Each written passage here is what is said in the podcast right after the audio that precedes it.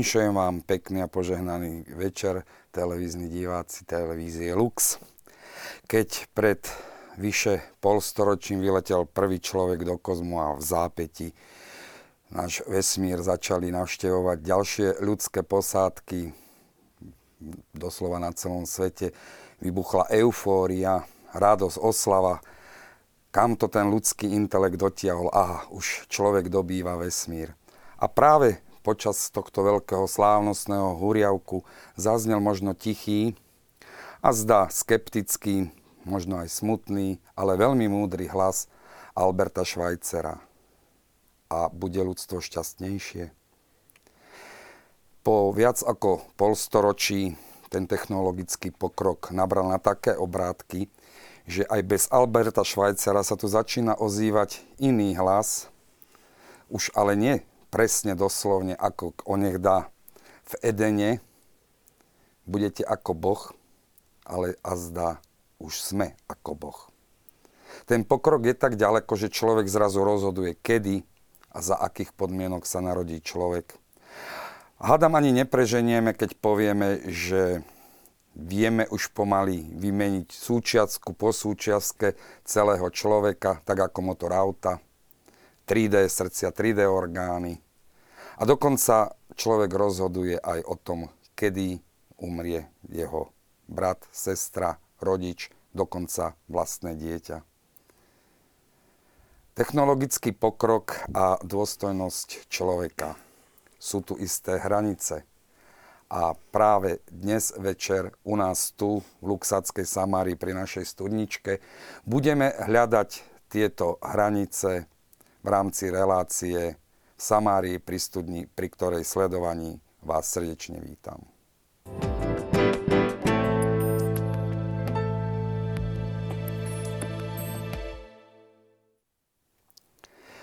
Technologický pokrok a ľudská dôstojnosť.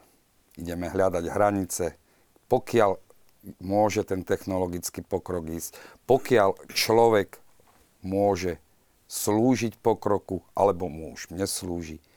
Tieto hranice a tieto odpovede budeme hľadať s hostiami, s dekanom Bohosloveckej fakulty Univerzity Komenského Vladimírom Turzom. Požehnaný večer prajem.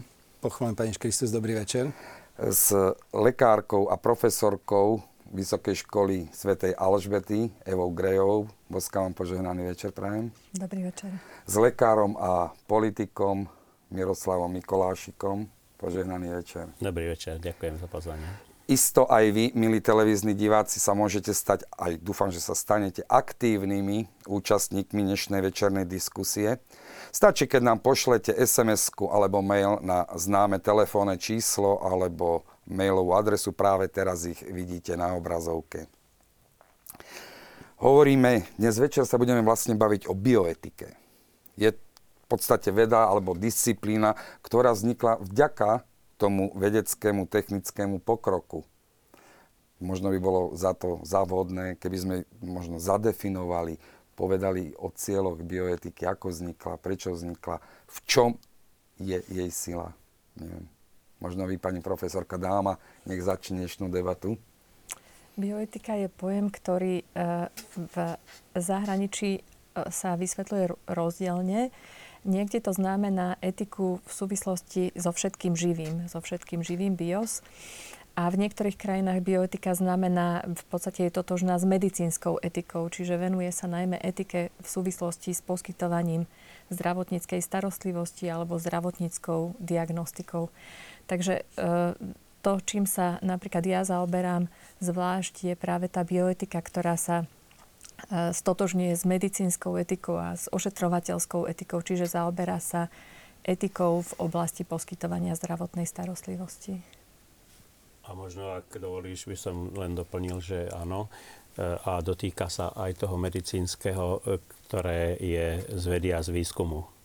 To práve, kedy medicína a výskumníci, kedy veda ide dopredu v tej svojej technologickej stránke, na druhej strane e, to, ako kráčame dopredu, že či je zároveň aj v takých e, určitých e, medziach, ktoré ešte zodpovedajú všeobecne uznávanej etike. Čiže veda, výskum versus etika, bioetika. Takže netýka sa to len náboženských. Kdeže? To je veľmi široký pojem.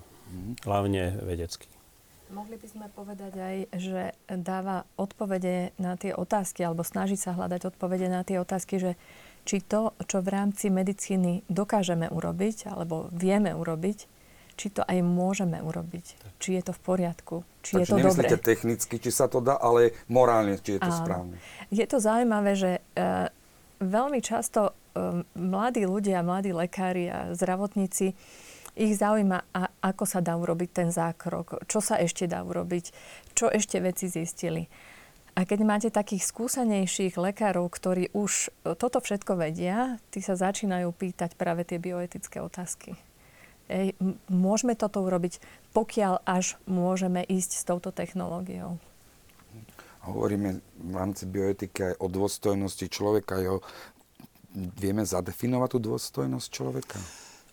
Môžeme povedať, že dôstojnosť človeka, ja teda budem samozrejme hovoriť ako, ako kňaz a zároveň ako ten, ktorý učí morálnu teológiu na Bohosloveckej fakulte. E, Dôstojnosť človeka má najlepšie ukotvenie e, jednoznačne to, ktoré vychádza zo Svetého písma. Hneď, doslova môžem povedať, z prvých, z prvých riadkov knihy Genesis, teda prvej knihy, knihy o pôde. A my odvodzujeme dôstojnosť človeka od toho, že človek je stvorený na Boží obraz. To je, to je tak silný a absolútny základ, že pre veriaceho človeka nie je väčšieho. Takže pre, pre veriaceho človeka dôstojnosť vyplýva, že je stvorený na Boží obraz. A na Boží obraz je stvorený každý jeden človek. Či zdravý, alebo chorý, či postihnutý, alebo proste každý jeden človek je stvorený na Boží obraz. A práve teraz dochádza v tých posledných 10 ročiach k tomu, že ten, tá veda ide tak rýchlo a dopredu, že tie hranice sa posúvajú aj v zmysle dôstojnosti človeka? Je, tá, tá integrita je nejak ro, ničená, posúvaná? V podstate môžeme povedať, že každý jeden čin proti človeku ide proti jeho dôstojnosti. Každý jeden hriech ide proti dôstojnosti človeka, pretože narúša ten, ten Boží obraz. No a samozrejme to, čo sa týka um, fyzickej integrity človeka alebo celistvosti, ak je to nejaký útok na fyzickú integritu človeka, tak samozrejme, že je to, že je to proti dôstojnosti. Jasná vec. Mm. Takže e, to, o čom budeme dnes večer, večer hovoriť, e, samozrejme sa, sa týka priamo dôstojnosti človeka. Áno.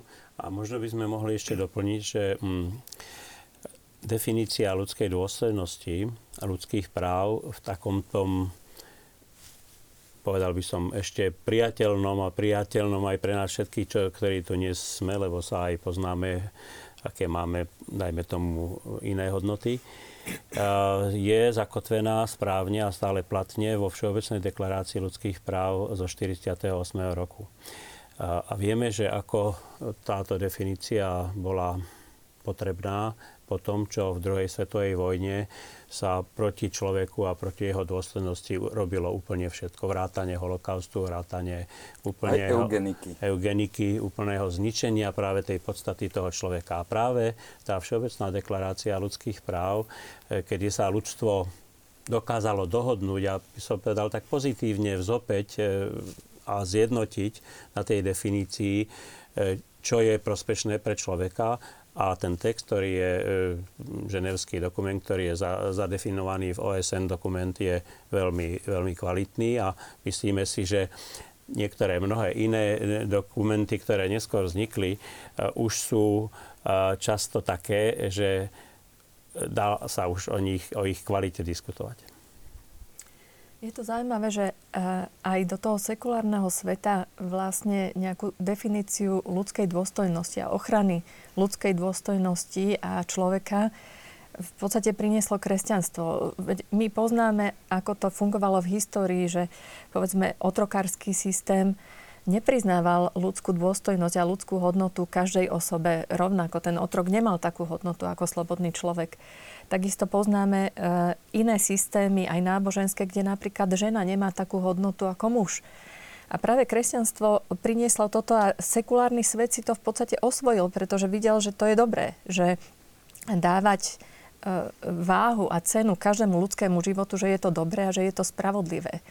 A dneska sa znova stretávame s tým, že sa začína akoby posúvať tento, tento koncept. Už to nie je dobré. A začína sa hovoriť o tom, že, že možno v niektorom období života alebo v určitej situácii ten e, ľudský život nemá takú hodnotu, nemá takú dôstojnosť a to je strašne nebezpečné, pretože my vieme, že vždycky, keď v histórii sa niečo takéto dialo, tak to viedlo k, ku genocídam, k potlačovaniu ľudských práv a jednoducho k zverstvám v podstate proti, proti človeku. Aby však, alebo chceli ste? Dobre, no keď mám tu možnosť do toho len kratučko vstúpiť, že um, od encykliky, encykliky Evangelium Vitae, to je 1195, vlastne tam Jan Pavol II veľmi jasne povedal, že, lebo to sa týka aj našej témy, máme dve etiky, to, čo povedala pani profesorka etika posvetnosti života, to je to, čo je vlastne nám kresťanom, a etika kvality života. To je to, čo je pre nás nepriateľné. To znamená, že rozlišujeme, e, niektorý život je kvalitnejší, niektorý nie je kvalitný. Hej, to, je, to je pre nás nepriateľné a veľmi nebezpečné to, čo hovoril. Ale k tomu sa ešte pravdepodobne dostaneme. Mm-hmm. Možno, ja by som ešte len povedala možno, že tá etika posvetnosti života je aj veľká časť e, sekulárneho sveta, teda neveriaceho sveta, aj vedcov v rámci medicíny, ktorí uznávajú tú etiku života, pretože hovoria, že, že je to dobré. A, a tá skúsenosť je s tým, že naozaj chrániť ľudský život je dobré aj bez ohľadu na to, akého sme náboženstva. A keď už doplňame, ešte si dovolím ja povedať jednu takú, myslím, dôležitú poznámku v tom, že mm, my tu sme v Európe, Slovensko je súčasťou Európskej únie a len nedávno, relatívne nedávno vystúpil v Európskom parlamente svätý Otec František. František sa venoval mnohým témam. Veľmi hovoril do duše Európe, nám všetkým tam hodnotách Európy. O hodnotách hovoril, Európa nie je schopná sa reprodukovať, podobá sa starej žene, starej mame, ktorá už nie je plodná, ale. Hej. Alebo hovoril o dobre, o pristahovalcoch, hovoril o sociálnom rozmere, hovoril o mnohých, e, o, o zamestnanosti mladých, e, mnohé, o, dokonca o, o životnom prostredí hovoril veľmi a za každej téme sa venoval raz. A ja som ten, e, bol som tam, jednak som to počúval celé a ten prejav som potom študoval v tej jeho písomnej podobe. A zistili sme, alebo je známe, že Svetý Otec až 18 krát tie iné kategórie jedenkrát spomenul, ale až 18 krát radil Európe, aby človeka postavila do svojho stredu s jeho ľudskou dôstojnosťou. A v rôznych obmenách to slovné spojenie ľudská dôstojnosť svätý otec František v Európskom parlamente pripomenul. 18 krát. Áno. Mhm. Takto, aby, aby nevzniklo hneď na začiatku nejaké nedorozumenie, e, my neodsudzujeme vedu, pravda veda je potrebná aj jej pokrok. A, ale tu potom niečo začína ako keby škrípať. Na jednej strane áno veda a na druhej veda pozor, tadiaľ nie. Ako to je?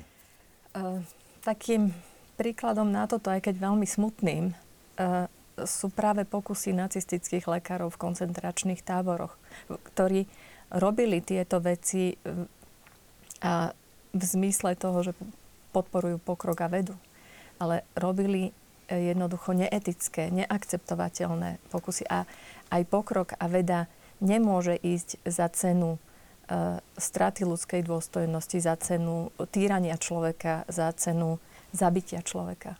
E, čiže, čiže ako každá činnosť e, má svoje limity tá veda a mala by mať tie etické limity, lebo keď ich nebude mať, tak vlastne e, vedie k niečomu, nie, niečomu, prestáva splniť svoj účel. Hej ak by som mohol, eh, ja som myslel, že sa k tomu dostaneme eh, ako niekde na záver, ale možno je dobré to povedať ako takú kvázi preambulu, keď ste položili túto otázku, teda, že či to nevyzerá ako keby sme my, ktorí sme nejak v cirkvi, že, že bránime vede.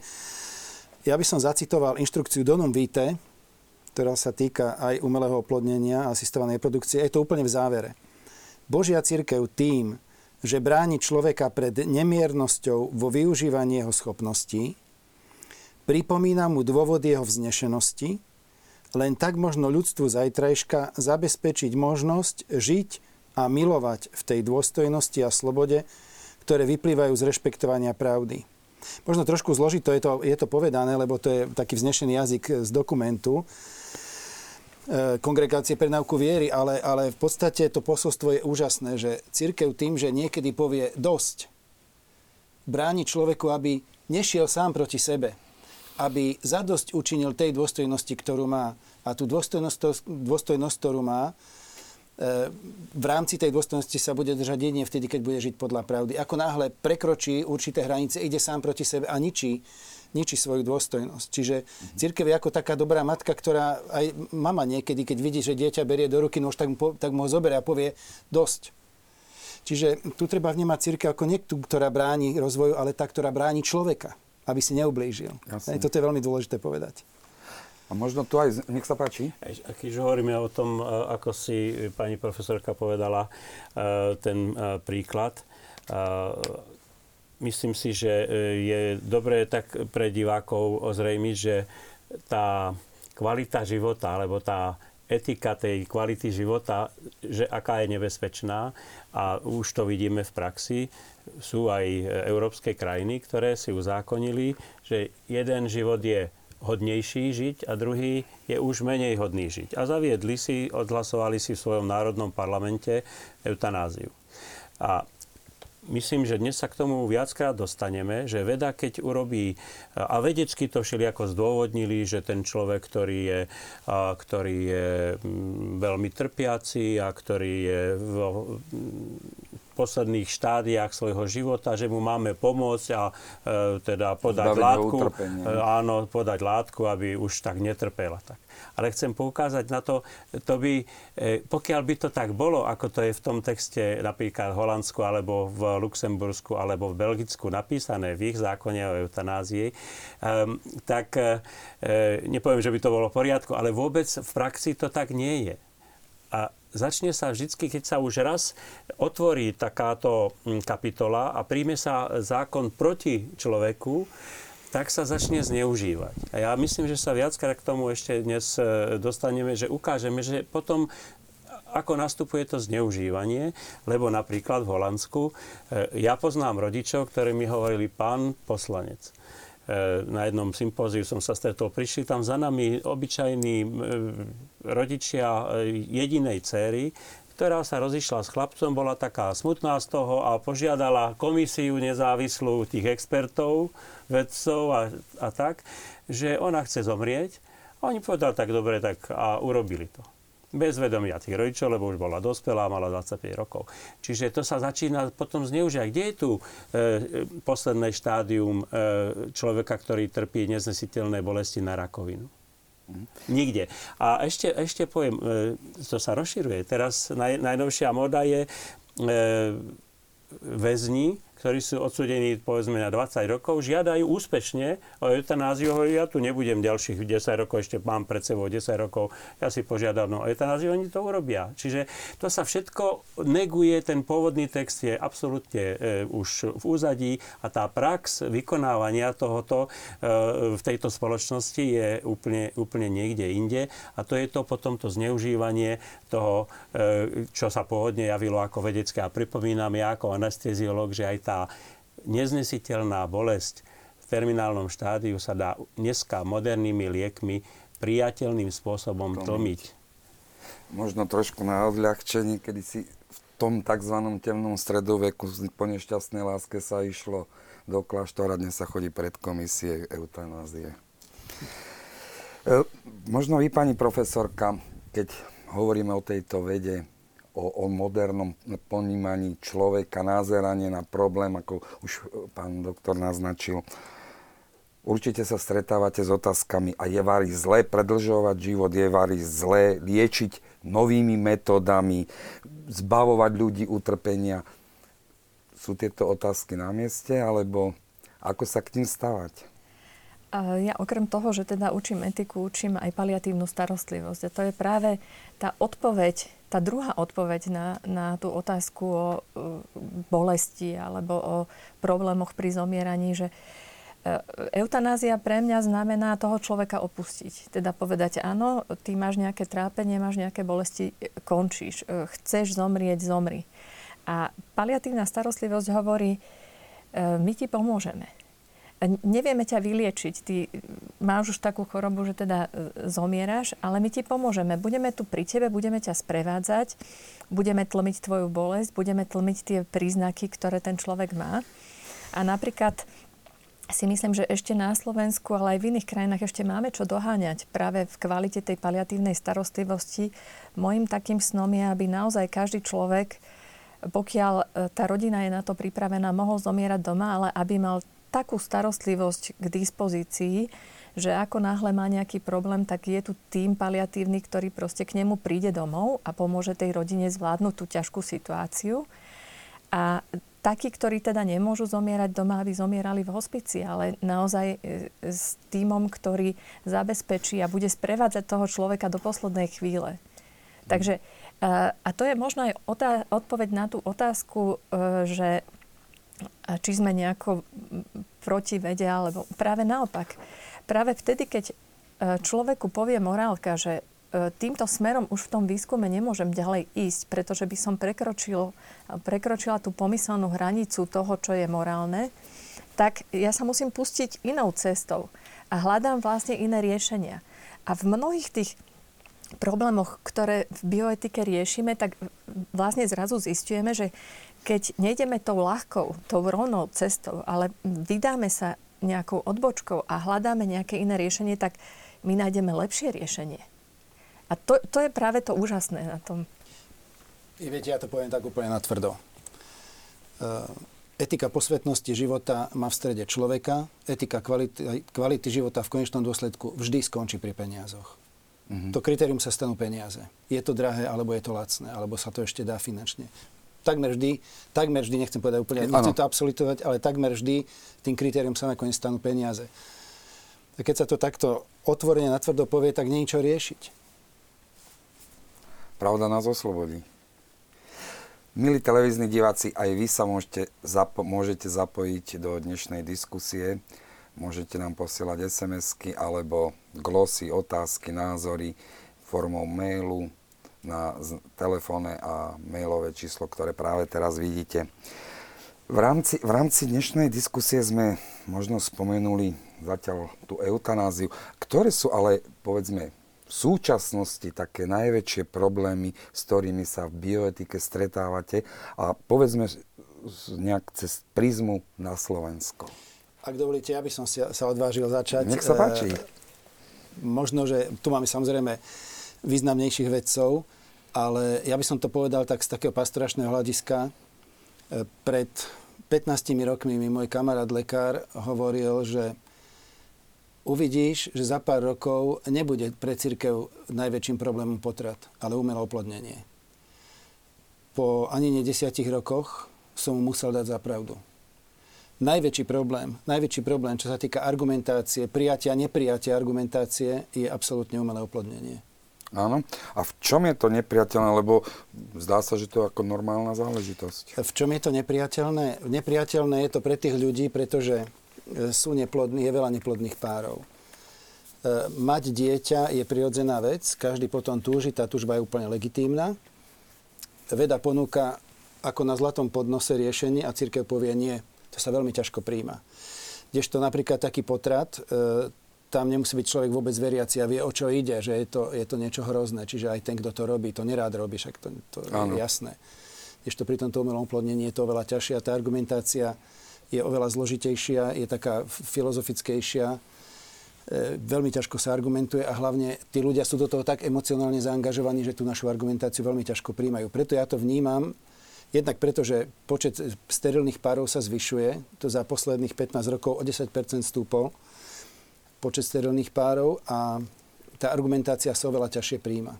Mm. Takže toto vnímam ako najväčší problém z hľadiska argumentácie. Možno tam treba povedať jednu dôležitú vec, že uh, bohužiaľ aj na Slovensku už je tých kliník na umelé oplodnenie uh, veľmi veľa.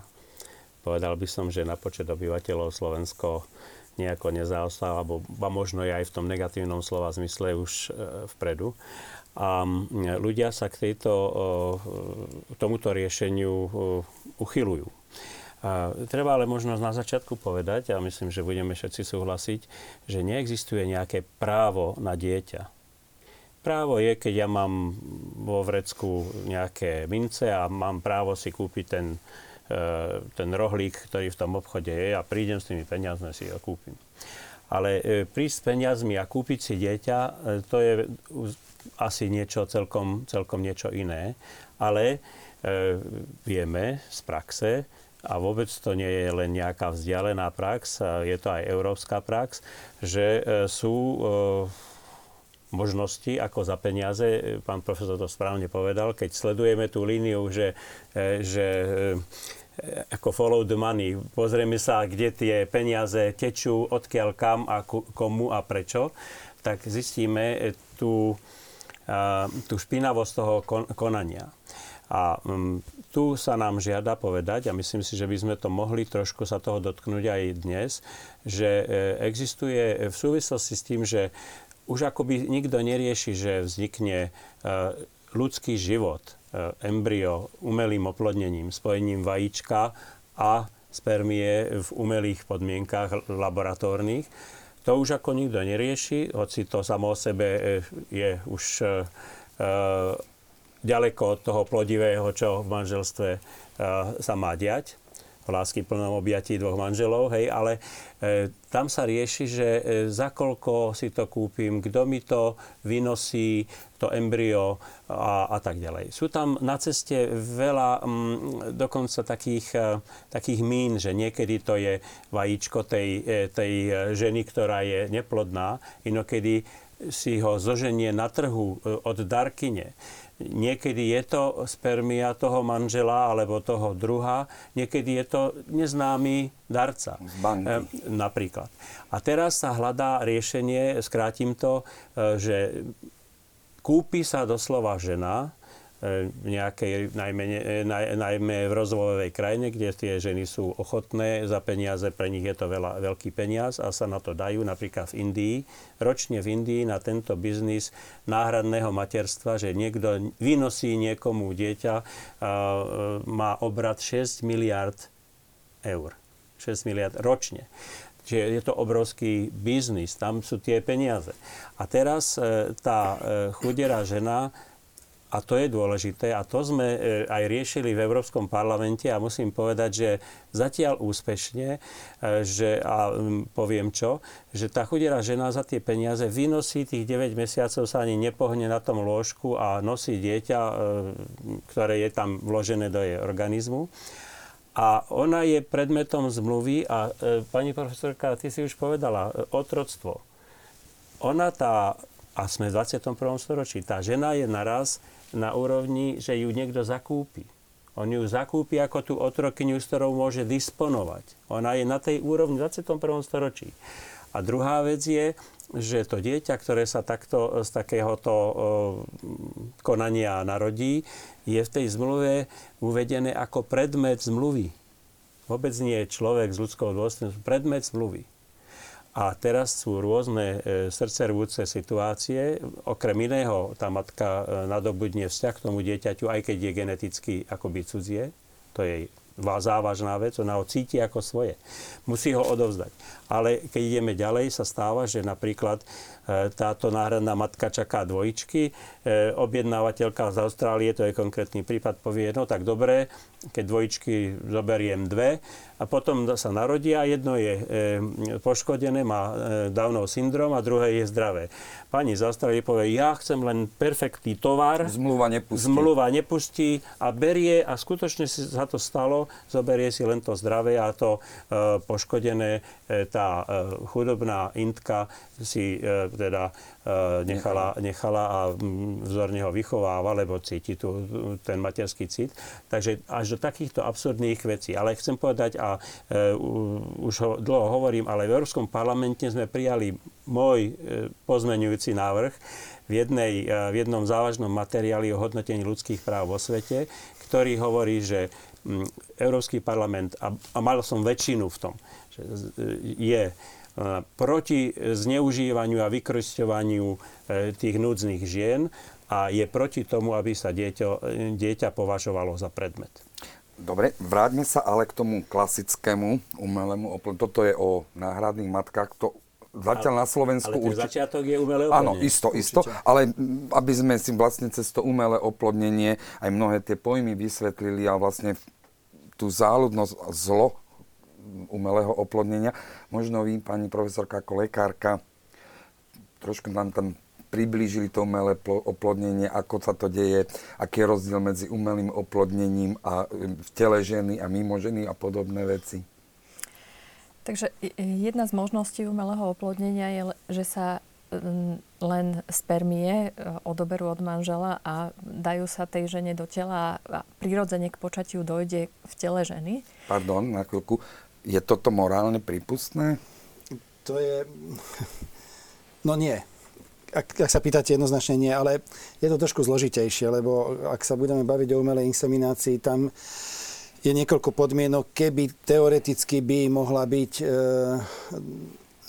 eticky prí, prípustná, ale do toho radšej nevchádzajme, radšej nech pani profesorka vysvetlí, Áno. totiž to prepašte takto. E, budete hovoriť aj o mimotelovom, a to je 99%. Čiže nemá význam túto mm-hmm. venovať veľký čas tomu, čo je 1%, lebo to sa prakticky nerobí skoro takmer nikde. A radšej sa venuje tomu, čo je 99%. Dobre. Tak.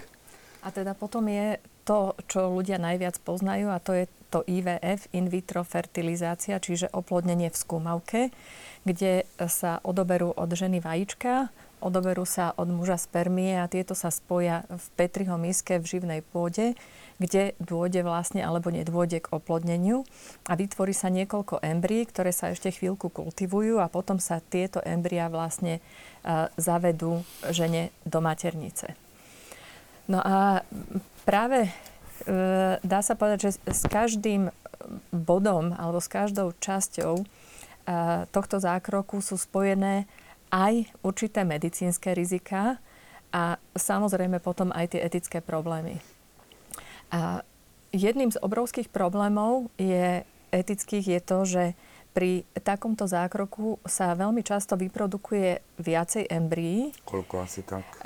Kedy si to bolo tak, že sa dokonca niekedy mohlo vzniknúť aj 10 až viac ako 10 embryí, pretože e, tá žena bola predtým tak stimulovaná, aby sa vytvorilo teda čo najviac vajíčok, práve preto, aby bola e, veľká šanca na to, že ten zákrok bude úspešný. Pretože keď e, bežne u ženy sa dozrieva len jedno vajíčko, to znamená v jednom cykle, takže tá pravdepodobnosť, že vlastne tie vajíčka sa odoberú a že potom by bolo úspešné to umelé oplodnenie, bola pomerne malá.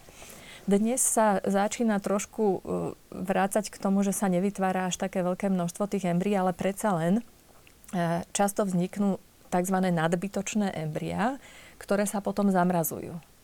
A teraz je otázka, e, každá tá žena vie, že vlastne, alebo teda vie, možno jej to nie, častokrát to tým, že nám dojde až v tom čase, keď už sa toto deje, že sa jej zrazu spýtajú, že prosím vás, že koľko z tých embryí chcete zamraziť a vtedy aj tú ženu častokrát zamrazí, pretože o tom nevedela dopredu, že časť tých embryí, ktoré majú naozaj potenciál na to byť vynosené ako, ako deti, keby sa vložili do maternice, e, sa uloží do mrazáku a vlastne tam čakajú na to, či v prípade povedzme neúspešného toho prvého pokusu sa rozmrazia a vložia sa tej žene do maternice, alebo uh, je potom celá veľká etická otázka, že čo s tými nadbytočnými zmrazenými embriami, ktoré, o ktoré už tá žena nemá vlastne záujem. Samozrejme, že tie páry, ktoré tam tie zmrazené embria majú, tak si platia nejakú sumu za to, že im tam tie embria zostávajú. Tieto embria sa stávajú napríklad e, sporom v rámci napríklad rozvodového konania tých manželov, pretože máme spoločné zmrazené embria. Dajme tomu, žena povie, ja chcem si tie embria nechať, ten muž povie, tak ja nechcem, aby si si ty prípadne dala implantovať nejaké ďalšie dieťa, ktorého ja som biologický otec alebo chcú obidvaja tie embria, alebo nechce ani jeden tie embria. Čiže uh, vidíte, že zrazu sa bavíme o uh, ľudských bytostiach v takom tom prvom štádiu ich života, ako o nejaký ako majetkovo právnom niečom proste. Mhm. Čiže ten status uh, toho toho človeka sa stáva akoby statusom nejakého majetku, nejakého... Dá sa nejak status toho embria pomenovať? Hneď prídeme k statusu, ale ja by som ešte, ak môžem teda pri, pripojil sa k tomu, čo hovorila pani profesorka. Ináč ja tu mám, ale to asi je na kameru príliš malé. Ten kryokonzervátor, tak toto vyzerá. Každá z tých malinkých skúmaviek je, je v podstate jedno embryo. Oni sú zmrazené na minus 196 stupňov. Uh, dve veci chcem povedať. Prvá vec. Niekedy to tým ľuďom dojde vtedy, keď im na, v januári príde šek uh, na zaplatenie, ktorý, lebo tá, tá suma sa samozrejme každý rok zvyšuje. A v jednom momente príde šek, kedy, kedy tá embryobanka žiada zaplatiť takú sumu, ktorú oni nie sú ochotní zaplatiť. Napríklad muž, muž povie, ja už ti nedám na to peniaze. A teraz tá žena, a čo s tým? A ona musí rozhodnúť, čo s tým. Čiže má zamrazených 5-6 embryí a ona musí rozhodnúť, čo s tým. Toto je jedna vec. A tam, tam začína vážny problém, že ona si možno vtedy uvedomí, že čo som to urobila, ale už je neskoro. Druhá vec. Jan Pavol II povedal pri jednom príhovore, kto sa vydá na cestu umelého oplodnenia, dostane sa do slepej ulice. Keď takáto žena napríklad príde za mnou, že čo s tým, ja jej neviem dať etickú odpoveď. Tam neexistuje etická odpoveď. Sme v slepej ulici. Tam niet riešenie. Toto je veľmi dôležité si uvedomiť. Niet riešenie. Tak ako príde s otázkou, ja ju musím poslať s tou otázkou preč. Lebo ja nemôžem rozhodnúť, lebo sú zhruba 4 možnosti, čo sa dá spraviť, jedna horšia ako druhá. Tam nie je etického riešenia. Možno teraz je ten čas, prečo nie je etického riešenia? No Kvôli tomu, myslím... Uh, Ako povedať tie možnosti? Tie, tie, ten status toho plodu. Aha, sto, aby status, z toho bolo, jasné. sme pochopili, prečo nie je riešenia. No, e, pán redaktor, e, poznáme v podstate štyri statusy embria. Najdôležitejšie je ontologicky, čiže je to osoba, nie je to osoba. Ale to je otázka skôr filozofie. filozofie. Církev povedala, že sa k tomu nebude vyjadrovať. Najdôležitejší je etický eticky je formulovaný v Donum Vitae, v Dignitas Persone, v, v Evangelium Vitae. Sa, sa, všetky tieto dokumenty sa k tomu vyjadrujú. A e, ten etický status embria je v, cír, v církevnej hantírke vyjadrený takto, že treba k nemu pristupovať ako k osobe. Čiže keby sme povedali, je to osoba, to je otázka ontologického štatútu, ale Viete, to sú e, nekonečné diskusie. Ako sa hovorí, že, že rieky atramentu už stiekli na túto tému a ešte sa nedošlo k záveru, sa nedojde. Lebo to je filozofická otázka. Ale tá etická je, treba k tomu pristupovať ako k osobe. A osoba je hodná e, rešpektu. A preto tie štyri, tie otázky vlastne, čo ste hovorili, preto nie je to ako, tá, naozaj slepá ulička. Lebo tam sú štyri možnosti, čo sa s tým dá spraviť, ale jedna horšia ako druhá. Potom je právny štatút embria, to mm-hmm. znamená zakotviť to v legislatíve, Hej? Čo sa zajtra môže zmeniť zase? E, a, a, takto, že e, právny štatút embria znamená, že treba zakotviť ochranu embria v zákonodárstve. To mm-hmm. je mhm. právny. Ale najdôležitejší pre nás je ten etický, etický štatút embria. To znamená, treba k tomu pristupovať ako k osobe. A teraz ja sa pýtam, je nakladanie s embryom v tom kryokonzervátore, alebo teda v, tom, v tej embryobánke, kde sú zmrazené, je to v súlade s dôstojnosťou ľudskej osoby? Absolútne nie. Absolútne nie. Lebo tam tie možnosti sú zabiť, e, použiť na, na výskum, um, teoreticky implantovať, ale to žiadna žena si nedá naspäť implantovať. Hej? Ale už vôbec to samotné, že to je ľudská bytosť. Ano. A teda my povieme, že aj ľudská osoba, keď sme veriaci, lebo Jan Pavel II si kladie otázku, a môže nebyť ľudskou osobou? E, proste sme v slepej ulici. Ako náhle sa vydáme na cestu umelého oplodnenia, sme v slepej ulici. Ja poviem ešte teda také e, ďalšie extrémne, hej. Čiže darovať, darujete človeka, svoje dieťa. Hej, to je, ako uh, myslíte inému ako páru? Inému, ako inému páru. A je to legislatívne podchytené napríklad? Uh, je, to, je to problém. A, uh, a potom je predať. Hej.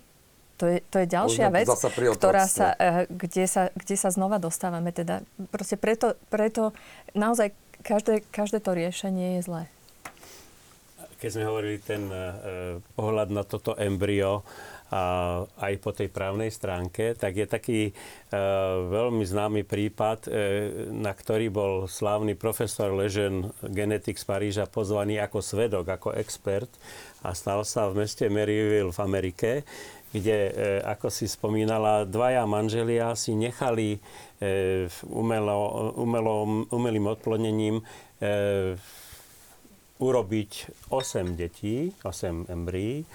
A, ale potom sa e, ten ich vzťah e, zhoršil a začali sa rozvádzať. A sudca rozhodoval, že koho bude klavír, koho budú e, kukacie hodiny, koho bude čo. A v tom e, sa ozvala tá pani, Mary Davisová sa menuje, je to skutočná osoba, ktorá povedala, ale prosím vás, pán sudca, tie deti prisúďte mne. A sudca hovorí, ale pokiaľ viem, vy máte doteraz bezdetné manželstvo.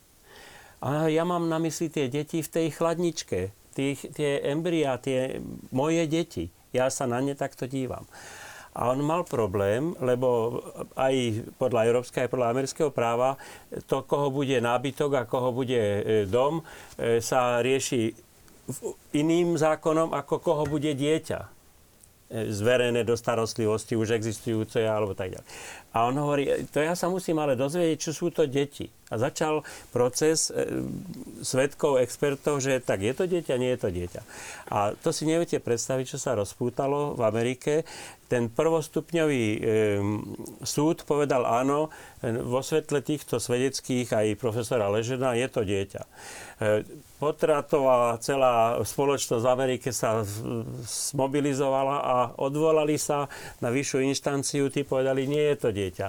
A tak ďalej, takto sa doťahovali. Čiže vidíme aj e, v, tejto veci, ale e, aké je to zložité, ale profesor Ležen povedal, dôležité je, ako to e, cítila aj tá žena. Ona povedala, to sú moje deti, to nie sú nejaký zhluk buniek, to už sú živé bytosti, ktoré keby sme ozmrazili a vložili by ste ich mne do maternice, žili by.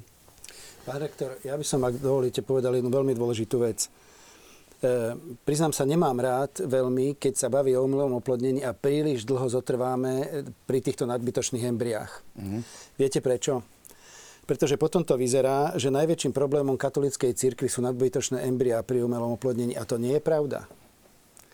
Totižto e, treba si uvedomiť, že tá veda veľmi rýchlo postupuje a e, keď si kliknete na webovú stránku istej firmy, teda toho centra, E, asistovanej reprodukcie, tak oni tam doslova majú, že my rešpektujeme náboženské presvedčenie našich klientov a my to vieme robiť v úvodzovkách po kresťansky. Akože len jedno embryo. E, takzvané XI, to je š, m, veľmi moderná metóda, to znamená, ja tu mám aj obrazok, ale zase pre kamerou asi malý. Pridržiavacou pipetou sa drží vajíčko a takou mikroinjekčnou pipetou sa vstrekne jedna spermia. Čiže oni sú schopní zobrať jedno vajíčko, jednu spermiu, E, samozrejme, druhá vec je, že úspešnosť je nízka. Ako celkové IVF je, um, to sú zmarené nádeje. Veľké zmarené nádeje, lebo tá úspešnosť je nízka. Ale oni to vedia robiť kresťansky, že nezostanú nadbytočné embryá. Čiže, a toto je, toto je ten absolútny nezmysel, lebo to nie je kresťanské, len e, je to v podstate také, také ohlupovanie toho klienta, že my to urobíme kresťansky, žiadne embryá nebudú nadbytočné. Čiže preto hovorím, e, ne, ne, neklaďme tú argumentáciu hlavne na toto, lebo mm-hmm. keď sa budú zdokonalovať techniky, tak my zrazu ako keby sme prišli o argumenty. Totiž to tá hlavná argumentácia stojí niekde úplne inde. A kde? V tom e, aj e, posledný dokument Dignitas Persone z 2008. kongregácie pre náuku viery dáva aj veľmi jasný dôraz na to, čo je najdôležitejšie a to je to, čo som hovoril, že sa ťažko argumentuje. Deje sa to mimo kontextu ľudskej sexuality. Proste mm-hmm. je to výrobok. E, ja tu mám aj obrázok, som hovoril aj na začiatku relácie, že bolo veľmi zaujímavé, keď sa narodilo 25.7.1978 prvé dieťa zo skúmavky, e, Louisa Brown. Celý svet Neviem, dobre kam. ste to držali, dobre, neviem, takto, to dobre ste no, to nevadí. držali, kamera to zoberie. Celý svet obletela fotografia ako dvaja lekári s maskou na tvári. Áno, tu je to, trošku tak toto dám.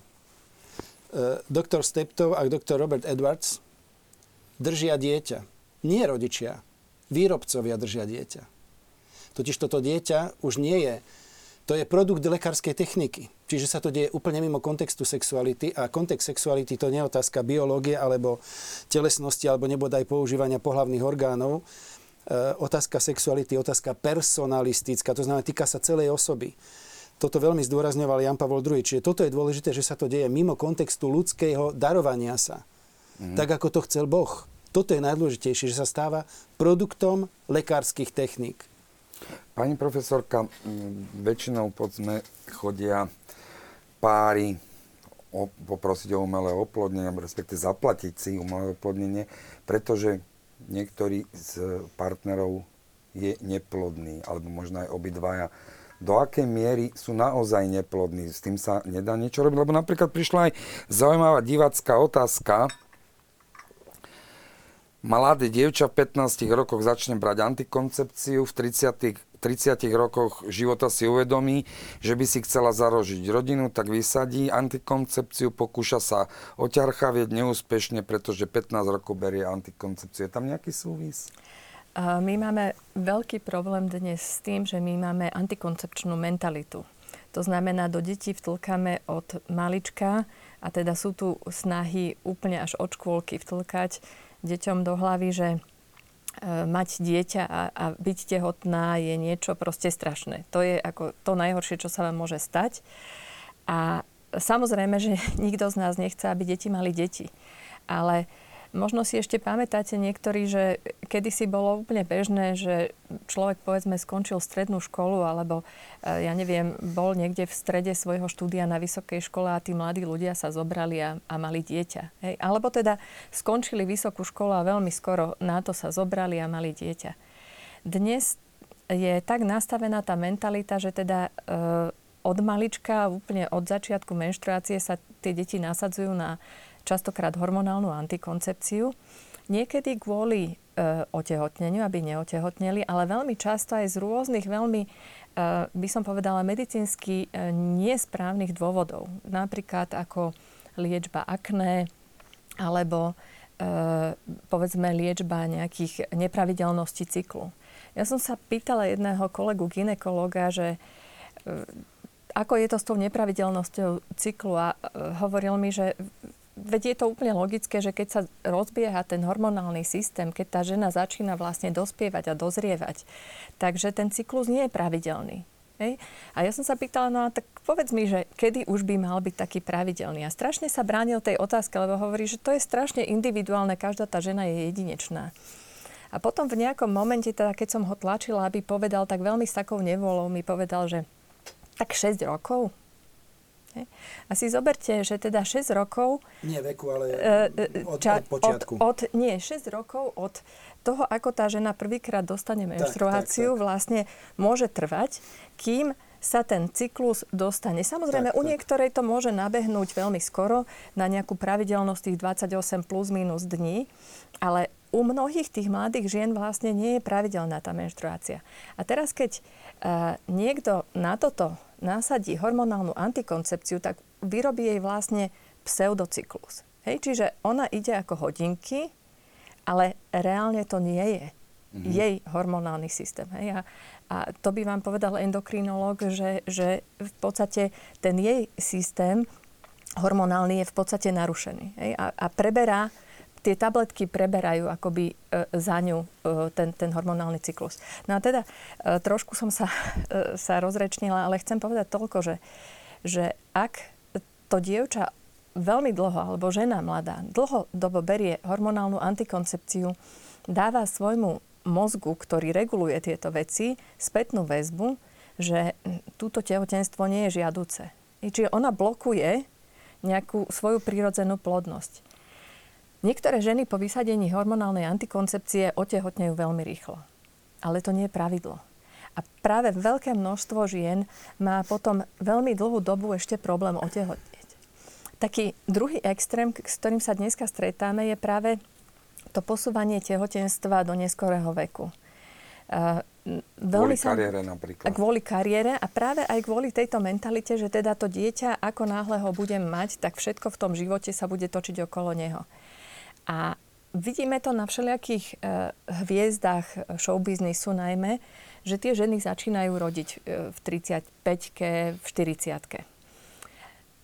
Iba niekedy sa dozvieme o tom, že vlastne e, to nebolo prirodzené počatie. Hej, že už tá žena musela e, využiť nejaké služby diskrétne toho, toho reprodukčného biznisu.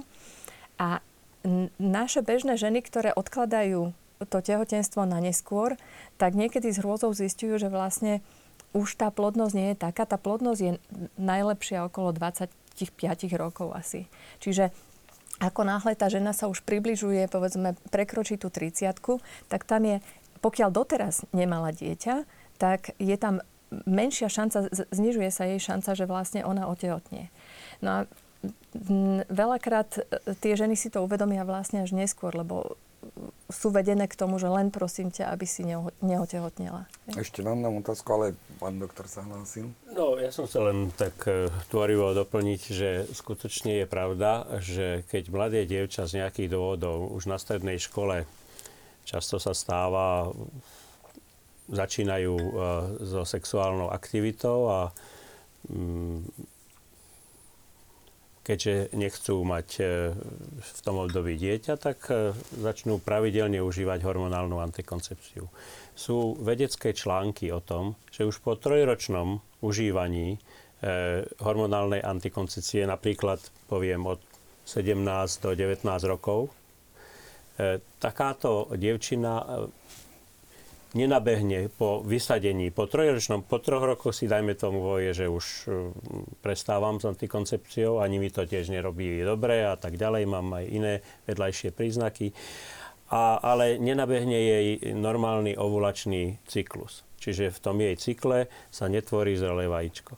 A dokonca niektoré články hovoria, že od 14 až 18 tak, takýchto žien, ktoré majú aspoň 3 roky za sebou hormonálnej antikoncepcie, že ich plodnosť sa nikdy naspäť neustanoví tak to je vážna dráma. A potom tieto, to sú klientky práve tých, na jednej strane ich, poviem, odborníci, kolegovia, ktorí sú v tej veci príslušní, krmia tými hormonálnymi kontraceptívami a potom, keď zistia, že má problémy s počatím, no tak potom nabehne im, je im poradené, že tak ešte tu máme to oplodnenie v skúmavke a už sme tam, e, kde sme, kde sme pred chvíľou boli. No a musím povedať, že e, čo je ale dôležité je, že s tým odkladaním tej tehotnosti, tej ťarchavosti, toho prvého počatia e, mladej ženy, ktorá kvôli kariére, štúdiu, neskôr postaveniu a potom chce ešte cestovať a neviem čo, tak e, mm, je tam dôležitá, e, samozrejme k počatiu sú tri dôležité faktory potrebné. Zrelé vajíčko, spermie manžela, ale aj hlien krčku maternice, taký hlien, ktorý je schopný umožniť spojenie spermie s vajíčkom. A my vieme, že po 35-ke už, ako stárne krčok maternice, kde sa hlien krčku maternice tvorí, tak e, my máme v Donu Víte, ktorý robíme aj poradenstvo v oblasti prirodzených metód plánovania rodičovstva, najmä Billingsovej metódy, tak, tak my vieme, že ten, a sú na to e, práce profesora Odeblata, že ten hlien už nie je schopný prepustiť tie spermie, aby vôbec počatiu došlo, častokrát už okolo 35. roku života tej dámy. Ste mi vlastne nahrali na tú otázku, čo som mal pre pani profesorku. Dobre, zhodli sme sa, že umelé oplodnenie nie je to práve orechové, ako vy ste to pekne povedali, to je cesta do slepej ulice. Do slepej ulice. Ale sú aj nejaké alternatívy? No to je práve to, čo sme spomínali na začiatku relácie, že keď si povieme, že táto cesta nie je etická, tak sa v tej vede môžeme vybrať niekde inde. A toto urobili mnohí vedci a okrem iného aj profesor Hilgers z Creightonskej univerzity, ktorý v 70. rokoch už e, minulého storočia vlastne začal rozvíjať metódu tzv. naprotechnológii. To napro ako natural procreation, čiže prírodzené počatie, kde e, sa snaží pomôcť tým párom, ktoré majú problémy s plodnosťou, práve tým, že pátra po príčine tej neplodnosti a snaží sa vlastne riešiť príčinu tej neplodnosti. A vlastne umelé oplodnenie v skúmavke je častokrát akoby takým preskočením e, toho, čo my v medicíne bežne robíme. V medicíne každom odvetví sa snažíte pátrať po príčine problému a potom riešiť tú príčinu. A samozrejme sú niekedy stavy, kedy nevieme tú príčinu nájsť a vtedy toho pacienta liečíme len tie jeho príznaky. A umelé oplodnenie je niečo podobné, že my akoby preskakujeme tú fázu hľadania príčiny, alebo veľmi často sa urobí len veľmi málo v hľadaní tej príčiny, preskočí sa a urobí sa vlastne umelo ten zákrok, kde sa akoby snaží preskočiť ten problém. Ten človek ale naďalej zostáva v podstate neplodný alebo so zníženou plodnosťou. Mnohé páry nie sú úplne 100% neplodné, lebo keď ten pár je 100% neplodný, tak vtedy to riešenie je len darcovstvo pohľadných buniek. Ale keďže vidíme, že teda aj v rámci toho umelého oplodnenia sa dá podariť párom, aby teda otehotneli, že majú vlastné mhm. dieťa, teda ten pár, tak to znamená, že niekde je tam nejaká čiastočná plodnosť, je v tom páre zachovaná. No a práve táto naprotechnológia ide k tomu, že hľadá príčiny. Napríklad e, ľahko znížená funkcia štítnej žlazy alebo e, nejaké autoimunitné ochorenie, ktoré je. Alebo e, je to vec nejakého životného štýlu. Veľmi známa v liečbe neplodnosti je pani Mojžišová, ktorá, fyzioterapeutka, ktorá vlastne pomohla mnohým párom práve tým, že pomáha e, riešiť prekrvenie e, panvy a vlastne to, aby tá žena, ktorá to dieťa počne, aby ho aj donosila. Lebo aj úspešnosť tohto zákroku nie je len v tom, že dôjde k tehotenstvu, ako to mnohé tie kliniky uvádzajú, že úspešnosť uvádzajú v tom, že teda sa im podarí dosiahnuť tehotenstvo. A to ešte neznamená vždycky, že to dieťa sa aj narodí. Teda, že to tehotenstvo vydrží tak dlho, ako by vydržať malo. Takže práve uh, si myslím, že uh, jednou z takých fóriem, ktorá naozaj nie sú tam etické problémy a medicínskymi spôsobmi sa pátra, aj chirurgickými zákrokmi sa niekedy odstraňujú určité blokády vaječníkov a vajcovodov. Teda. A, takže tieto, táto naprotechnológia je nádejou a je naozaj reálnou medicínskou možnosťou pre páry, ktoré to dieťa chcú mať, ktoré to už je. Um ja by som ešte možno doplnil, lebo pani doktorka, pani profesorka trošku začala mm, ešte predtým hovoriť aj o tej umelej inseminácii. My ako morálni teológovia sa nezvykneme vyjadrovať až tak veľmi odborne, lebo nám to neprináleží, by to bolo trošku také trúfale, ale eh, formulujeme ten princíp tak, že, že etické je to, čo nahrádza, úplne nahrádza pohľavný styk, ale to je neetické, čo úplne nahrádza, ale etické je to, čo nenahrádza, ale napomáha. Uh-huh. A častokrát môže to byť oligospermia, alebo teda, mm, že bude málo tých spermí v ejakuláte, alebo, alebo sú slabo pohyblivé, hej. Tak niekedy, ja to poviem tak, prepašte za príklad, že, že malé dieťa by malo vystúpať na vysokú, Vysokánsku horu, no tak mu musíme pomôcť tak sa urobí, e, v podstate sa pomôže ako keby tým spermiam, ktoré sa dostali prirodzene po pohľavnom styku do pošvižení, tak sa im pomôže, aby sa dostali tam, kde dochádza k oplodneniu. Hej? Tak toto napríklad je etické. Mm-hmm. Hej? Čiže nie všetko zavrhuje církev, ale tam je dôležité to, že napomáha, ale nenahrádza pohľavný styk. No a potom samozrejme sú, sú takéto, takéto riešenia. Viete, e, ja sa na to pozriem, prepašte, ale treba to pomenovať aj tak veľmi jasne, že, že e, nie je žiadne tajomstvo, že lekár, lekárska, alebo teda farmaceutický priemysel, takto, farmaceutický priemysel zarába na troch veciach. Na dvoch veciach primárne. Hormonálna antikoncepcia, psychofarmaka a e, techniky umelého oplodnenia sú úžasný biznis. Ináč by nám tu tie, tie, tie centra nerastli ako huby po daždi, stačí si otvoriť hoci ktorú stránku tam je všade cenník, to sú tisíce eur. Poisťovňa, pokiaľ si dobre pamätám, hradí do 36 rokov, tuším 2 cykly. A je to zaujímavé, že prečo do 36 rokov, prečo nie neskôr, no lebo tam je nízka úspešnosť. Momentálne je to tak, že do 39 rokov do 39. 3, 3 cykly. A hradí okolo 1000 eur na ten jeden cyklus.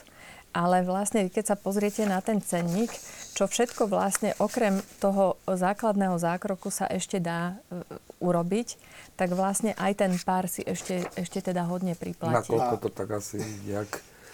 Viete, je to, je to ťažko, lebo hej. práve tu sa dostávame k tomu, e, čo už bolo povedané, že e, vlastne ono sa to mení na biznis. Mm-hmm. Povedzme si pravdu, mení sa to na biznis a to znamená, že ten pár dostáva vlastne teraz, môžete si ešte k tomu vybrať toto. Hej? Jednou z takých vecí, e, ktorá znova má v sebe obrovské množstvo etických problémov je predimplantačná diagnostika. Že pri tom umelom oplodnení v skúmavke vlastne vy môžete e, to embryo, troj, väčšinou sa to robí u trojdňového embria, môžete ho zobrať, odoberiete z neho bunku alebo dve bunky a skontrolujete rôznymi e, technikami laboratórnymi, a koľko má chromozómov, či tam nie je nejaký chromozom poškodený, či nie je z neho odlomené a, a tak ďalej. A vlastne ten pár si môže potom za to priplácať.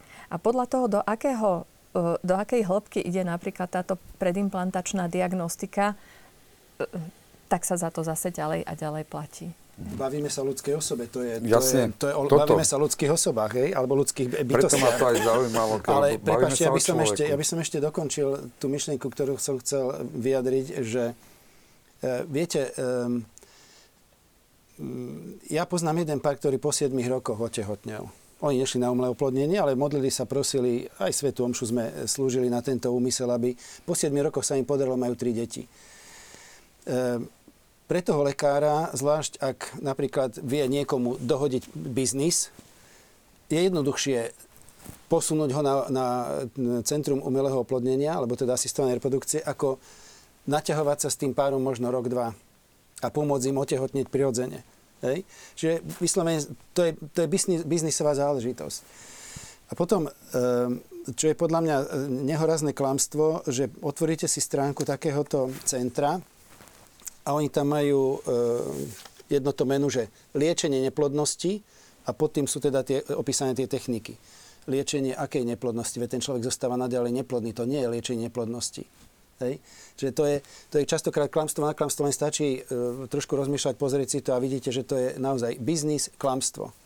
A po, samozrejme je to proti dôstojnosti e, človeka, jednoznačne. Ja by som ešte k tomu doplnila to, že práve preto ten, tá naprotechnológia, ktorá pátra po tej príčine neplodnosti a snaží sa naozaj e, vyriešiť ten problém, tak e, oni veľmi často sa dostávajú do situácie, že ten pár vlastne, e, keď sa tá príčina odstráni, ten pár je zrazu plodný. A tie páry majú dve, tri deti. A videla som jeden veľmi pekný rozhovor e, s takýmto párom, ktorý mal tri deti a povedal, že a už dosť Hej? Že vlastne ľudia, ktorí, ktorí roky nemohli mať deti, tak zrazu tým, že sa vyriešil ten problém, ktorý mali a naozaj tí ľudia boli vyliečení.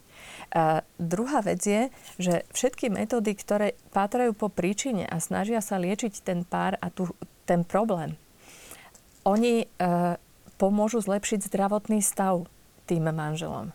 To znamená, že niekedy sa im nepodarí. Viete, ani, ani umelému oplodneniu, ani, ani naprotechnológii niekedy sa nepodarí to, že, že sa teda narodí bábetko. Ale hovoria ľudia, ktorí absolvovali napro, že e, výrazne sa im zlepšil Aj zdravotný tomu, stav. hej, že hej, že nenarodilo sa im dieťa, ale, ale sú zdravší. Hej? A Samozrejme, že, že veľmi často teda pomáha to aj tomu páru, aby, aby spolu nejakým spôsobom zvládli takú záťažovú situáciu, že môže aj to utrpenie mať nejaký svoj zmysel, čo je samozrejme, že ťažko povedať. Ehm, Aby sme možno tú tému posunuli ďalej, aby nevznikol nejaký pocit, že súčasné bioetické problémy stoja na umelom oplodnení, ale ako vy ste spektabilita povedali, e, to je základ všetkého zla, alebo odtiaľ to vlastne vyviera Vo veľkej miere je to, je to jeden z najväčších problémov. No. najväčších problémov. Poďme trošku možno aj, aj, aj ďalej, že v čom ešte povedzme klonovanie, robotika, Ja by som, ak dovolíte, dennodenne sa stretávame v, tej, v tom kolbišti to, tej Európy, Európskeho parlamentu s takými výzvami, ktoré sa dotýkajú priamo ako bioetiky. A, príklad, e, niekoľko príkladov môžem povedať. Dnes sme už na, e, vlastne na Prahu toho, už len sa čaká na politické odobrenie a akýsi spoločenský širší konsenzus tomu, čomu sa hovorí editovanie génov. to čo znamená? Vysvetlím to. To je, to je vtedy, kedy my vieme, vedci, čo to robia, alebo čo, sú, čo sa tomu venujú, dokážu uh, povedať, uh, v, tomto, v tejto uh, rastline táto má rastlinu na určitú chorobu, my vieme vystrihnúť v jeho genetickej informácii sekvenciu DNA a už bude tá rastlina zdravá. Použije sa určitá, určitý enzym a nahradíme to zdravou sekvenciou. Toto zviera má určitú chorobu, my vieme genetickým editovaním vystihnúť jeho chorobu z toho jeho genetického materiálu a bude zdravé. To všetko je pravda. Je to technicky možné. Čo je ale samozrejme na spadnutie, je, že toto sa čaká, kedy sa bude môcť robiť toto už aj s človekom. A to je strašne e, ťažký a e, taká, výzva, ktorá bude čakať celú spoločnosť, nielen slovenskú, celú európsku, svetovú. Američania sa s tým zaoberajú, vyjadrujú sa k tomu. E, európske inštancie už poškulujú po takejto možnosti, ale je tam e, strašná, strašné nebezpečenstvo v tom, že je možné editovať gén aj v bunkách, embria, alebo dokonca v záradočných bunkách, ktoré ešte stále majú spojiť navzájom. A my vlastne by sme mohli, alebo ľudstvo začne robiť tzv. inžiniersky vypracované e, ľudské bytosti. Tzv. enhanced, akoby vylepšené ľudské bytosti. E, už to nebude prirodzené, ale bude to mimo prirodzené tým, že človek bude zasahovať do toho dediteľného kódu, ktorý už takýmto spôsobom bude vylepšovať e, tú ľudskú bytosť. To je nesmierne e, citlivá záležitosť, je to politicky citlivá záležitosť, etický par excellence, to je v prvom rade, ľudskoprávna záležitosť, to, ale je to na spadnutie. Preto som chcel aj v tejto relácii o tom povedať, že toto je niečo, čím sa budeme všetci stretávať, čím sa budeme, uh, čím budeme konfrontovaní a bude aj na vládach, a povedal by som, a teda vlastne aj na poslancoch národných a európskych parlamentov, aký postoj k tomu budú mať a či to jednoducho sa pustí, že dobre, však to je pokrok a toto je, vyzerá to slubne a dobre, alebo či e, dokážeme si povedať, že tu už za túto hranicu radšej, radšej nie. A keď ste spomenuli aj ďalšiu uh, takú uh, kategóriu, musím ešte povedať, že uh, vo Veľkej Británii alebo v Svojnom kráľovstve Veľkej Británie a Severného Írska uh, už prekročili túto červenú líniu, keď uh, pred dvomi rokmi uzákonili vlastne možnosť vzniku ľudskej bytosti z troch rôznych osôb. To je to známe trojrodičovstvo. My sme v Európskom parlamente mm, e, na môj podnet poviem, lebo ja som aj predseda takej skupiny pre bioetiku, mám tam isté slovo a ľudí, e, ľuďom robievam prednášky, nie ja, ale s pozvanými profesormi, výskumníkmi a tak ďalej, ktorí sa môžu dozvedieť posledné posledné e, výkriky vedy a výskumu a čo nás čaká, nás politikov. No tak, e, tak e, my sme sa zmobilizovali a poslali sme dopis britskej vláde, vtedy premiérovi Cameronovi, aby túto červenú líniu neprekročili. A to ešte pripomínam, neboli splnené všetky tie náležitosti v oblasti e, klinických pokusov. Klinické skúš, skúšky na primátoch neboli vy, e, vykonané, neboli uh, tzv. peer-reviewed articles, neboli publikované takéto um, zistenia v renomovaných časopisoch a napriek tomu to uzákonili, že budeme prví na svete, hurá. Ale už prekročili tú, tú líniu a už ako, ako sme hovorili pri tých iných príkladoch, keď už raz prekročíte tú líniu, už sa to väčšinou nedá vrátiť naspäť.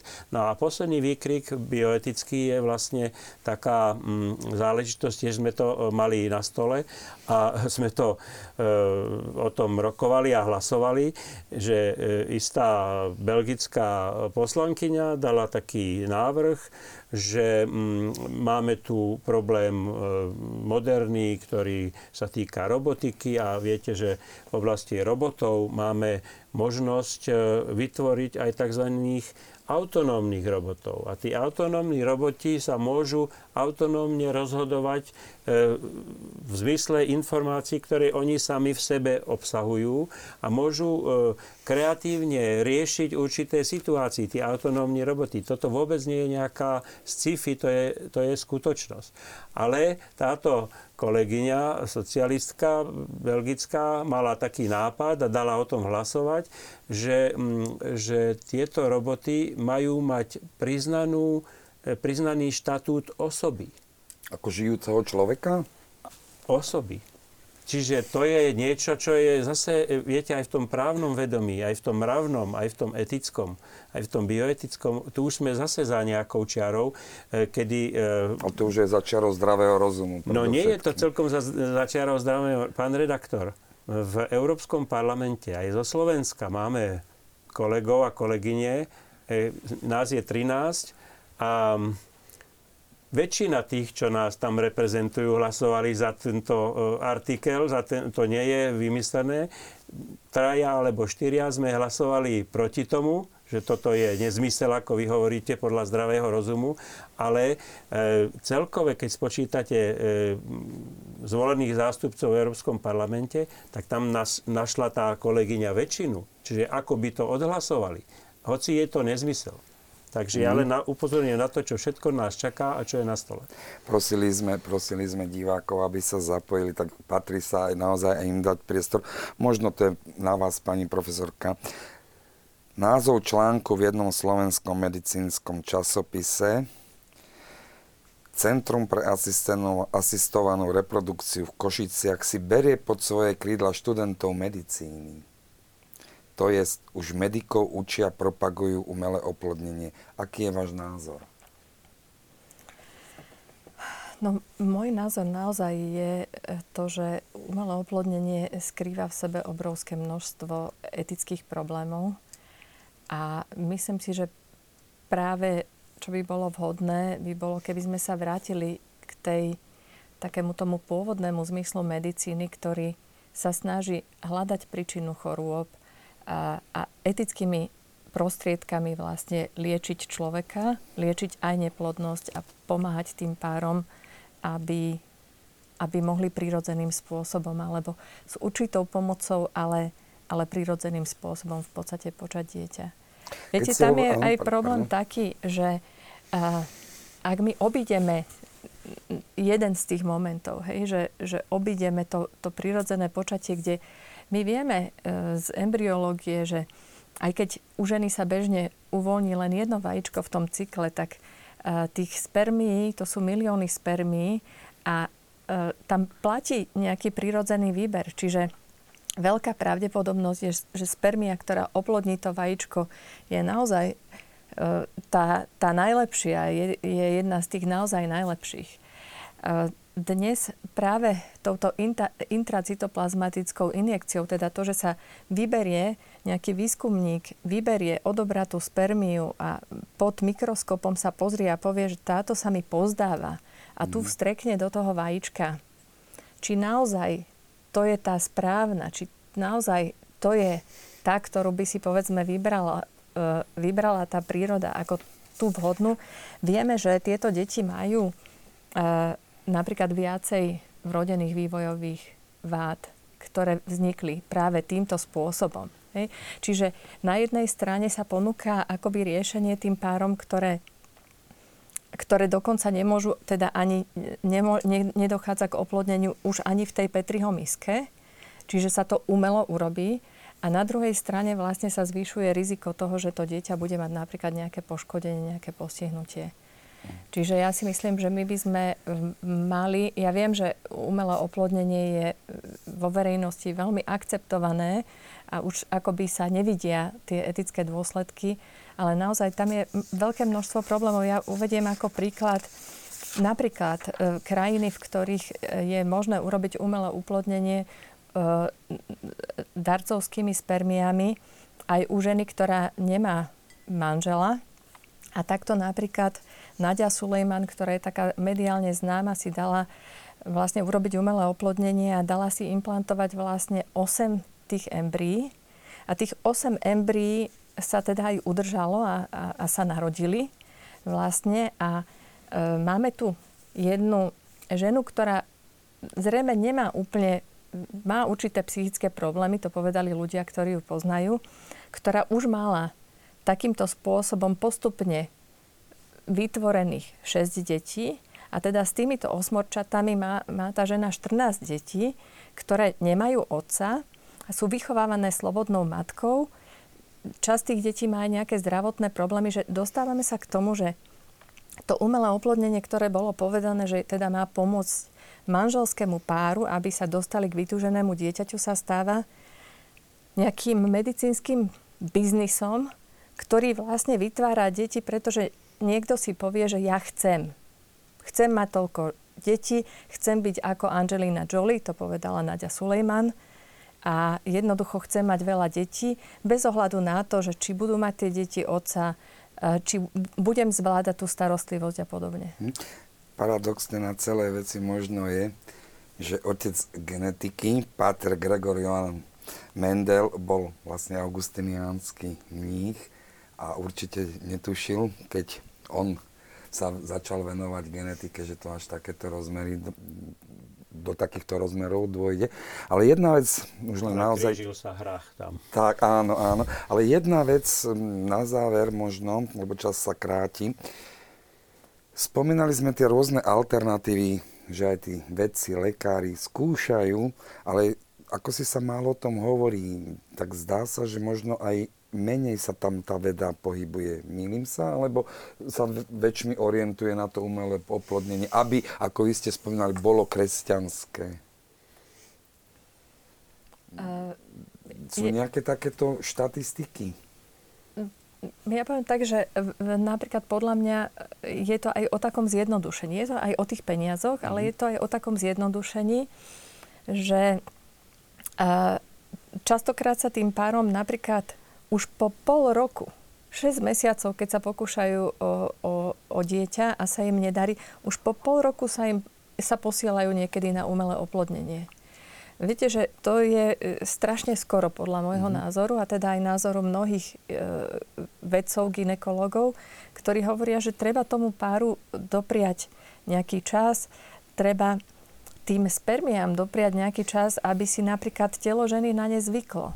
My ešte e, veľmi veľa v tej medicíne nevieme, ale my vieme, že spermia je vlastne pre ženské telo, je to, je to cudzinec, hej, je to cudzorodý materiál, ktorý bežne naše, ženo, naše telo ten cudzorodý materiál odmieta.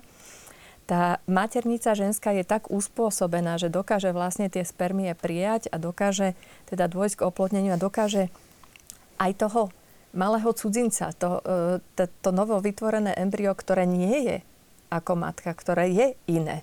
Má niečo z nej a má niečo z toho otca, dokáže ho prijať a dokáže ho donosiť, ale e, sú niektorí veci, ktorí hovoria, že aj tento proces, to, to ženské telo si ako keby niekedy musí trošku privyknúť na to, že, že, že to, dieťa tam, to dieťa tam nechám a, a, a ho donosím. Takže podľa mňa naozaj príliš skoro príliš rýchlo sa uchylujeme k tomu preskočeniu toho prírodzeného.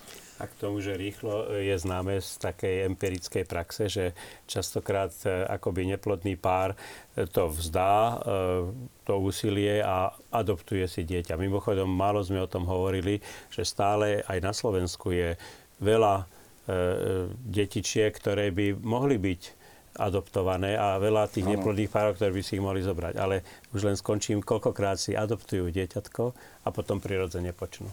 Prepašte, ale poslednú vec, lebo myslím, že už sa blížime k záveru. E, to tu musí zaznieť, e, ešte sme o tom nehovorili. Dieťa je dar a dar sa prosí. Je veľmi veľa párov, veľmi veľa párov, ktoré si vymodlili dieťa. Jednoducho prosili Boha, aby im tento dar dal. Mhm. Funguje to. Ja mám kamarátov, ktorí po 12 rokoch majú dieťa takto vyprosené prirodzeným spôsobom. Dar sa, o dar sa prosí. O dar sa prosí, milí televízni diváci. Ale ja predsa len najskôr sa našim hostom poďakujem, že prijali pozvanie a veľmi aktívne. Žiaľ, času je naozaj málo na tak vážne témy. Ďakujem vám za vaše pozvanie, za to, že ste prijali pozvanie. A s vami by som sa chcel rozlúčiť myšlienkou diváka Vlada, ktorý hovorí, Thomas Merton, trapistický mních, ešte v 60. rokoch povedal, na čo sú nám cesty na mesiac, keď nemôžeme preklenúť priepas, ktorá nás delí od nás samých? A jedna katolícka zakladateľka útulkov pre starých a opustených v Írsku napísala – Keby nás čo len jeden náš pacient požiadal o eutanáziu, znamenalo by to, že nerobíme svoju prácu dobre. Myslím si, že v tom je naozaj povedané to, o čom sme sa celý večer rozprávali. Robiť si svoju prácu dobre, v zmysle istých hraníc, ako ste aj vyspektabilita povedali, na, obr- na Boží obraz a podobu. Pekný a požehnaný večer.